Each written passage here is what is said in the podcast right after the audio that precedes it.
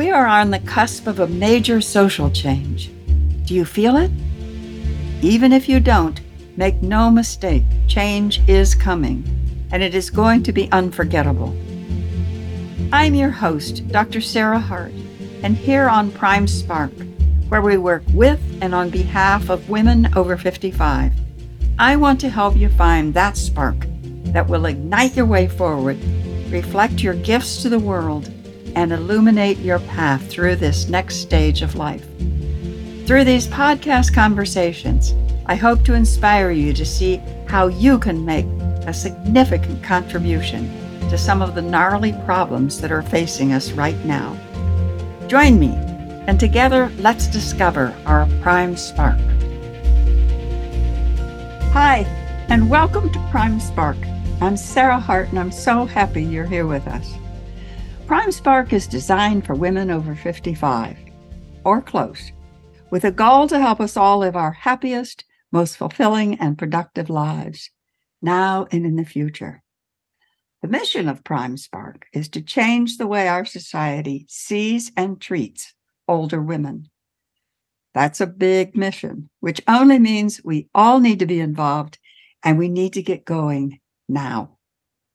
And today I have the pleasure of talking with Kimberly Wiefling, a woman whose work I greatly re- admire. Kimberly helps people achieve what seems impossible but is merely difficult. She's the author of the globally popular book, Scrappy Project Management The 12 Predictable and Avoidable Pitfalls Every Project Faces. The founder of Weefly Consulting and co founder of Silicon Valley Alliances. Her latest book, Turning Ideas into Impact, is an anthology with 15 other Silicon Valley consultants. A physicist by education, she worked at HP for 10 years and then three years in Silicon Valley startups. She's worked with over 50 Japanese companies and with people from over 50 different countries, helping organizations solve global problems profitably. Kimberly has helped to start, run, and grow many small businesses, including several that are still alive and profitable. Her superpower is turning managers into leaders and groups into true teams that can achieve impossible together. She's been described as a force of nature and is determined to use that force to make a significant positive impact on our world. Hello, Kimberly, and thank you so much for being here. Hey, Sarah. Wow, I've got a lot to live up to after that introduction. yeah, well, that'll be no problem. Uh, so, Kimberly, just getting started, let me ask you Do you experience getting older? And if you do, what is that experience? And if you don't, why do you think it is that you don't? Well, that is a great question. I often ask myself and others, how old would you be if you didn't know how old you were? And I'm stuck in my 40s now, but uh, maybe 20 years ago, I said I was in my 20s or 30s. So I am experiencing getting older, but not as fast as the calendar says I am aging. And I think it's because my lifestyle, I'm still living like a, a middle aged person. I'm having parties at our house. We've got musical events. We go out, we have fun. You know, I'm, I'm happy, I'm healthy and I get to live the same life I was living maybe 20 years ago. And so I don't really notice except when I look at the calendar and say, oh crap, how did that happen? I think it is just such a mindset, you know, it's, um, it just makes such a difference. I mean, there's all sorts of research now that shows that how we feel about getting older has a huge impact. And um, I think we've known that just from living, but now we know it for sure. I've heard there are some societies where there is no expectation of enfeeblement with age. And so people they they age and get older, but they don't get enfeebled and they don't get like us. So I right. think if we expect to become rickety, we may uh, help contribute to that. I I expect to be dancing and wearing feather boas for the next 50 years. yep, I know. I, and I'm sure you will. And um, go to it. now, Kimberly, tell us about Silicon Valley Alliances. When I read that, I was just fascinated with it. I was so lucky to be working with these amazing people. I was working with an agent in Tokyo for many years, over a dozen years. And through them, I met these wonderful people in Japan and from other places who lived in Japan. And then I collected wonderful people that I knew, and we all started serving their clients. And then at some point, the relationship it was over you know it, we had seen it and done it and it was time for us to go our separate ways and so a bunch of us said why don't we start our own organization called silicon valley alliances? And we started collaborating for fun and profit and sometimes for both. So what do you what do you do when you, what do you have clients as a group or individuals or how does it work so each of us has our own business. And when we get a client, we know we could go in there and we could serve them ourselves and take all the money, or we could do a much, much better job by bringing in a team for the highest and best interest of the clients. And so, for example, I get a client and I contact Steph and Yvonne and Mana and I say, hey, why don't you join me for this work shock therapy session? Like I'll be in Tokyo in a couple of weeks with those people. And we do a great job for the client, way better than I could do by myself. And then when one of them gets some business with one of their clients, they say, Hey, Kimberly, why don't you come and help me out? And uh, it's like that for the last, I don't know, boy, five years or so, especially during the last three years, has been a heck of a challenge. Yeah, I'll bet that's right. Um, well, it seems to me that doing work that way is not only better for your clients, it's also more fun. It is. And I learned from them.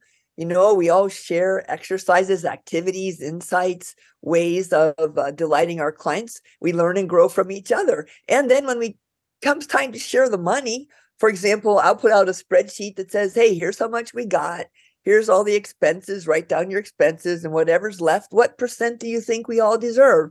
And I will collect some inputs from people to see what they think is fair and reasonable. And then the person who's the lead on the engagement decides how the money gets shared ultimately, but with the input of the people involved. Oh, that's wonderful model. Yeah, yeah, I like that. Open, fair, transparent money sharing. I don't want to risk these relationships for money, Sarah. These people are too precious to me, and it would be ridiculous to risk a relationship for a couple of bucks. Yeah, true, true. I wish I wish that message went out and about and deep.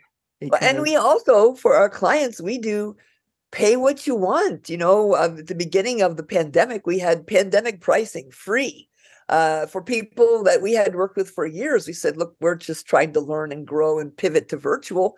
Let us do whatever you need. Uh, we'll give you pandemic pricing free. And a couple of these clients said, oh, thank you, and took advantage of our offer. And after a couple of months, they said, how much can we pay you? We, we've got to start paying you. cool. I love that. Yeah. So you said um, that there are a couple of predictable problems every team faces, every project faces. Uh, what are a couple of those predictable problems? Well, let's talk about the underlying one that's a little bit invisible. When I talk to people in organizations, they're like, "Yeah, yeah, we got problems, Kimberly. It's it's my manager." And the managers are like, "Yeah, we got problems. It's our executives." And the executives are, yeah, yeah, but you know, it's really the president. And and I get like, is there anybody here who feels any responsibility for what's happening here? Are we all helpless victims? Did aliens land on planet Earth, set up sick, twisted, dysfunctional organizations that suck our will to live and then leave? No, I don't think so, people. So the first challenge is to get people to own we are all contributing to the experiences we're having in this organization. And we have some power to change it ever so slightly, even. So that's the beginning. I love that. I re- just as you, I had totally forgotten about this, but I remember I was working with an organization once, and exactly same the same thing happened to me in talking to people. And I finally got to the president, and then I, I had gotten curious about who is he going to blame And I just, you know, interviewed him and he was blaming the board. ah. So there is always apparently somebody above that you can blame. That just, it was sad, but it tickled me because um, there I thought I had gotten to the very top of the heap, but I hadn't. Well, and then when you start to dig a little deeper about what really goes wrong, you know, I mean, I live in Silicon Valley and people would like to think that technology can fix everything. Well, people, that is not the problem we're facing. Problems we are facing are fundamentally human issues, human skills, what my uh, technical friends sometimes call touchy feely crap. And uh, that includes the number one cause of failure in global teams, as reported by MIT research some years ago. They don't build trusting relationships. I'm sure you have some great insights about how to build trusting relationships, Sarah. Oh, I don't know, Kimberly. I'm not really working with that anymore, but I do. one of the things I do know is that you cannot build trusting relationships. This is all this is all this is all circular, but until you have open communication where people are really listening to one another. Oh, Because my experience is that most of the time we don't really listen to each other. What we do is wait until we can have our turn to talk. And you can't build trust with anybody if you feel that all they're doing is waiting for their turn to talk and not listening to anything you say.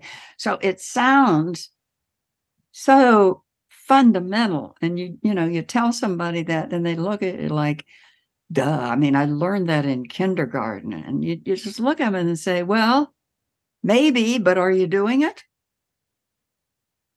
You know, a person uh, we both know once taught a class based on the book Time to Think, Listening to Ignite the Human Mind. and and that was you, Sarah. And that has transformed my life to learn how to listen that powerfully, that makes other people see their own brilliance and helps bring such clarity. Listening is the number one most important communication skill. And unfortunately, people forget we have two ears and one mouth. Let's listen twice as much as we talk. yes yes kimberly you talk about doing impossible things um what impossible things have you achieved in your life oh my, for me personally, oh my goodness. In 1995, I started dreaming big based on being inspired by a wonderful mentor called Barbara Fittipaldi, who I think you know. Uh, and she asked me, What are your big dreams? Right. And I said, Transform planet Earth for the better. And then I thought, Well, I better have some smaller milestones in between. So I said, Well, have a, a book that's famous that people read and gets me invited all over the world and and uh, be a globally known consultant and spreading trans- transformational power all over planet earth and and i thought it was ridiculous at the time because i was working as an employee at hewlett packard and i didn't even have my own business and i hadn't any clue how to write a book so yeah writing a book was the number one thing that kept glistening in the background for me for many, many years until I finally said, I'm going to do it. And what a wild ride that has been. when did you start your company I started it officially somewhere back in the 1995 era, but it wasn't really a company.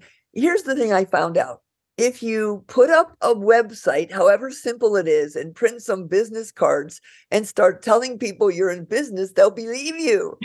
and I really, seriously, it was crazy because I didn't have any real paying clients. And I would go to these networking events and I was doing this part time. I started teaching a few workshops at the Career Action Center and doing a few things at my home.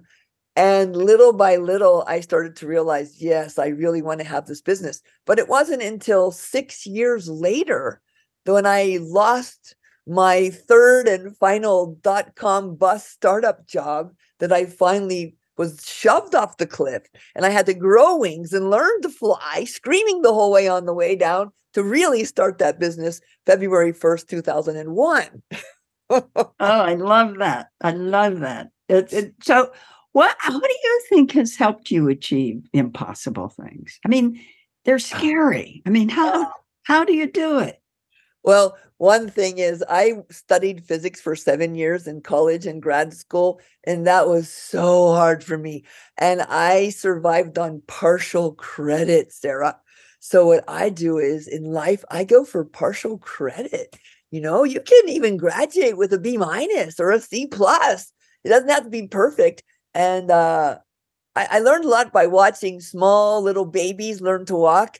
They fall down so many times, but they just keep getting up. And nobody ever goes to the baby and says, You failed. You fall down a dozen times. Just crawl for the rest of your life. Heck no, they say just keep trying until you finally do it. And and the other thing is you got to have some kind of thinking partners who encourage you when you sink into the icy couch of despair, someone you can call and they'll say, I see you striding onto the stage. The crowd rises to their feet. There's a standing ovation. They're wild about you. And I'm like, okay, okay, I can I can do it for another few months. And what I did in the beginning, I put in my calendar, I am going to keep going 6 months after I feel like giving up. And then when it came to the date when I said, yep, I feel like giving up, I put in my calendar six months later, this is the day I really give up. And when that day came and I still felt like giving up, I said, okay, I guess I'm giving up. One week later, a huge breakthrough happened. And I'm like, okay, I'm back in the game. So when you're finally ready to just quit, that's when the breakthrough happens. Just keep going a few more minutes. So, when you say the biggest barriers to achieving impossible are the biggest barriers to achieving impossible are first, people don't even know what they want clear, shared, bold goals and vision. They're afraid to even say it because of the fear of failure and a fear of disappointment. I mean, Sarah, if you have big, bold dreams, you might be disappointed. And your family, your friends, and your colleagues, they are so kind. They don't want you to be disappointed. So they will do everything they can to kill your dreams so that you won't be disappointed. So the biggest barrier I have found is people do not take the time to dream big, to leap into the future and create a clear and vivid image of that future that is so bright and amazing. Not only does it inspire us, but when we tell other people, they say, Hey, how can I help? That's cool. Let's do it. I love that.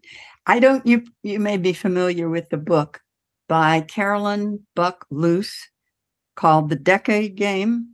No, I don't know it. Oh, it's it's a good book. And what she does is is have you envision what um it what what what it'll look like for you in 10 years. Oh yeah. That's because yeah, because um, uh, a year is too short, and you can get a lot done in a decade. And somebody I can't remember who, maybe Steven Spielberg. I'm not. Somebody said people often overestimate what they can get done in a day, and underestimate what they can get done in ten years. Well, this is very strongly based on something called lateral thinking. So if you start today and say, What should I do next? Who knows? But if you leap into the future and that's your North Star, and then you think backwards from there, thinking from the future, and then you can say, Oh, here's where I need to pivot to get there. So, absolutely starting in the future, thinking from the future, and then you can use that to guide you. Asking, What should I do today? That is a recipe for incrementalism. Yep. Uh, Carolyn Buck Luce says her words for what you just said, and I love it, are you can't get here there, you can't get there from here, but you can get here from there. Yes, exactly. And I teach a workshop every year since 1995 called Creating a Vision of Your Fabulous Future. And there's one more F word in there, but I won't say it. And we make collages of our futures. We leap into the future. We do news reports, headlines from the future. We speak about ourselves as if we are already living that life using powerful neuroscience tools like acting as if and speaking about ourselves in the third person. And we dwell in that. And I just did this workshop last Saturday with six of my friends and colleagues. And after one day of being in a room where people are saying, sure, why not? Sure, I can see you doing that. And having other people believe in us. And that little voice in our head that's on loudspeaker, it gets real quiet and it says, maybe we better pay attention. The possibilities are endless. I think that's wonderful. I, I love, I love the saying, and I, I'm not going to get this right, but it's it's something like the time is going to pass whether you do what you want to do or not. And when you get to that that point in time, when you get to that 10 years, that time will have passed. Yes. Whether you have decided to really go after what you wanted or not. And I think one of the things that happens to us as we get older and this is encouraged by our society, is that we quit. Oh, sure. We quit. That's right. I'm too old. Uh, it doesn't right. make sense to make long term goals. I'm, I'm, uh, uh, and I find that so sad. Well, you know, I wake up every day and I'm like, I don't know, I can work less, make more money maybe, or I can just do whatever I want and even not worry about the money. I mean, I literally got the opportunity two years ago to work with people in Zambia. I mean, what are the chances? I grew up in rural Western Pennsylvania, the daughter of a welder. My brothers became welders. If I was a boy, I would have been a welder. And here I am living in Silicon Valley and virtually Zooming to people in Zambia about entrepreneurship, innovation. Oh my goodness, what a dream come true. And all of this stuff that's happening for me in my life today, if I had told somebody 30 years ago I was going to do that, they would have just laughed and said, You're out of your mind, sober up.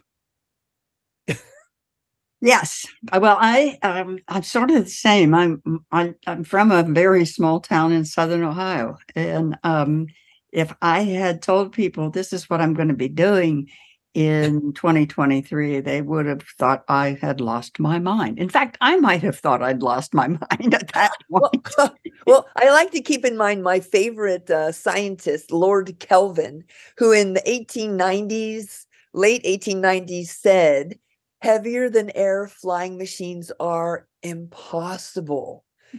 now, that was less than 10 years before the Wright brothers had their first airplane flight. And Sarah, this is even worse. There were birds when he said that. Okay, they're heavier than air for crying out loud. He couldn't imagine. And what he should have said is, well, heavier than air flying machines may take hundreds or thousands of years to develop and rely on technology I can barely imagine. But he shouldn't have said impossible. Impossible just means I can't immediately imagine how now. And what percent of everything do you personally know of the entire universe. I mean, most of us would say less than 1%. Okay. And just because we can't imagine how to do it doesn't mean it's not possible. Something in the 99.9999% that we don't know could make it possible, even easy or inevitable. I say every once in a while when I am out in, um, well, this hasn't happened for a while, but when I used to be out in a crowd and look around, and everybody was doing this. And I thought, okay, go back not that many years. If we had seen a movie of that, it would have been a science fiction movie. yes, you know, right. holding phone, this thing. Looking at your phone all the time. You're, uh, yeah. Well, so, Kimberly, you have done so many things in your life. Oh. Tell me three things that you're most proud of? well, I'm most proud of recently being the kind of person I wanted to be for others during the COVID pandemic. I wrote in March 2020, I wrote my commitment, my mission, my promise was that I was going to use everything that I had become to bring light, hope, and possibility to my family, my friends, my colleagues, and my clients. We had over 200 outdoor dinners at a distance on our patio in that time frame. We had over 50 virtual concerts. We did 70 weekly meetings with my consulting buddies on how to pivot everything we did to virtual. And we helped a dozen clients who really needed some help to stop waiting for it to be over. and we did a lot of that for pandemic pricing free. And I personally, right now, I'm exhausted and weary from it, but that is my life purpose. I said everything in my life was leading to this moment when I would be called upon to be that person who could hold the space for hope and possibility in the midst of this tragedy and chaos. So that's my number one. Oh gosh. Maybe number two is well, I'm I'm still going, keeping hope alive, in spite of any evidence to the contrary that it doesn't make any sense. And, and I'm very also very proud that I did manage to get a master's degree in physics.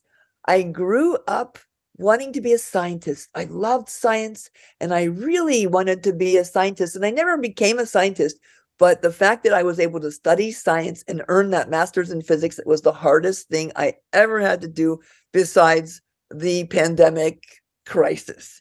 Uh, so that's another thing. It's like, you know, very few women get degrees in physics, and I can tell you good reasons why, but it helps me with everything else because for me, physics was almost impossible.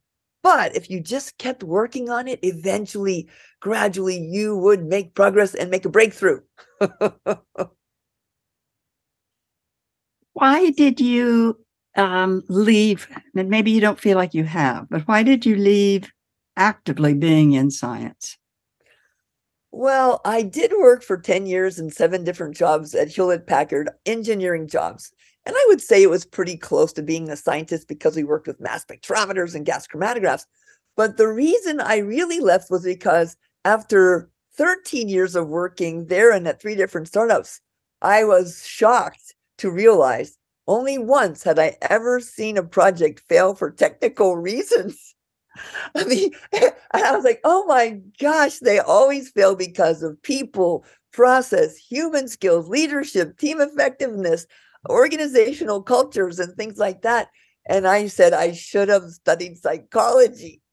So I decided I needed to focus on the people and the process and the products and technology. Well, that was pretty easy by comparison. I am, as you run into this all the time too, which you said a little bit ago, but I have for years listened to people talk about when I when I talk about that I worked at Pfizer for many years, I tell you what they say, oh, you were in the soft skills. Oh, and I I now say um, I really actually think of them as the higher order skills. Ooh. Because we sometimes get there and we sometimes don't. And they are skills that come, generally speaking, a bit later in life. Oh, yes. And so um, they're actually higher order because they're they come along different at di- different time, and they have a huge impact. You know, my friends in Silicon Valley do call it soft skills or touchy feely crap, but the soft stuff is the hard stuff. And I started calling them human skills. But I like that higher order skills. And I too am horrified to look back on me and my early career to, to the way I behaved, the way I treated people.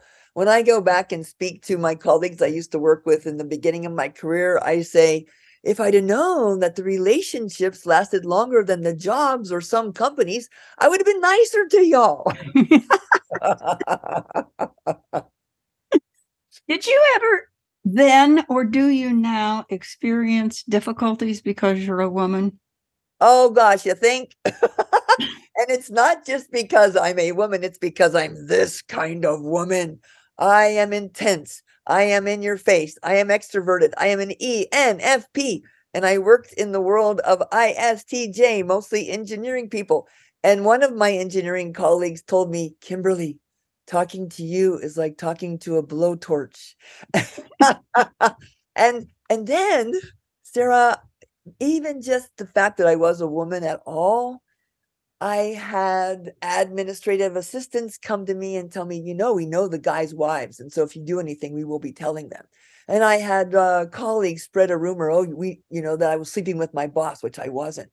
And I had another colleague forge a letter in my girlfriend's name talking about my sex life and putting it in the president's inbox. And I mean, I mean, yes, yes, I have had to quit jobs several times to flee these kinds of things which targeted me And I'm pretty sure it was not only because I was a woman, but because I was a smart and intense and unapologetic woman. How did you get to be that way? Were you born that way?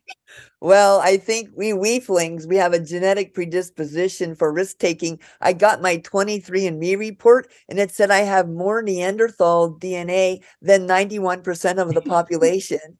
But, I did also learn it from growing up. You know, my dad, he was scrappy and he was unstoppable. Okay, he was very harsh and challenging in many ways, but there was nothing that man couldn't do. And my mother, she was an unstoppable force of nature. She still is, and she's still an inspiration for me today. So I was lucky. I grew up in a family where anything's possible, and we had almost nothing, and we just did it anyhow. no excuses. I was reading an article right before we came on on ageism in the workplace. Uh, do you experience that as a consultant or not? Not if I'm using touch up my appearance with Zoom. uh, absolutely, there is ageism in Silicon Valley. You know, there were rumors long ago when some of the big companies started here that they would say, don't send us anybody over 30. And, you know, you can definitely feel it that as you get into your 60s here, that you are considered somewhat less relevant. Um, in Japan, where I work most of the time, people in Japan are forced to retire at a certain age. But I found out you must retire at that age, but the next day you can be hired back as a contractor. Uh, so, but I find really my energy totally wipes out most of any age related issues. And I do write off my face creams as a business expense. Oh, I love that. That's wonderful. so tell me, Kimberly, what dreams do you still have for meeting the impossible? You know, I have been lately thinking, oh, dear Lord, you cannot even drive a car where I live without having a test and getting a driver's license. But you can be the CEO of a company, the founder of a startup, the executive of an organization, or the manager of a team without knowing anything about leadership and team effectiveness that's been known for 30 years. So, my big crazy dream is that it is impossible to be in a position of leadership without passing the leadership driver's test and getting a learner's permit and we don't have this happening anymore because this, Sarah, this is contributing to a global pandemic of disengaged employees. I mean, on average, employee engagement as me- measured by Gallup for the last 30 years, globally, it's only 15% of people are engaged. And the best country in the world is the US with like 33% engagement. Whereas the, where I work in Japan, employee engagement is down to 6%, which is actually 1% lower than it was five years ago. So, so, and the best companies in the world, the best organizations in the world have 70% or more employee engagement. So I want to wipe out this global pandemic of disengaged employees. And I want leaders to have to have some kind of qualifications, perhaps even before we graduate from high school or even grade school, we would have the basics of leadership, team effectiveness, and communication that we must pass those tests before we can move on to so-called higher ed. So is is that what you would do to try to get something in um, academic places so that kids coming out of school have leadership training, leadership communication, group skills? I've been noodling on that lately. I haven't any clue how to do it, but you know, like I said before, knowing how shouldn't stop you. So, yes, that's what my big crazy dream is. Because I personally, after going to grade school, high school, and seven years of college and university grad school, I only had one class on communication. And in that class, I asked the professor, How can I keep people from talking with me? so, so I definitely think there's an opportunity for that. Also, I think I might be better suited to work on the other side, which is shareholders and investors are starting to get wise to the fact that organizations with low employee engagement and crappy leadership make less money.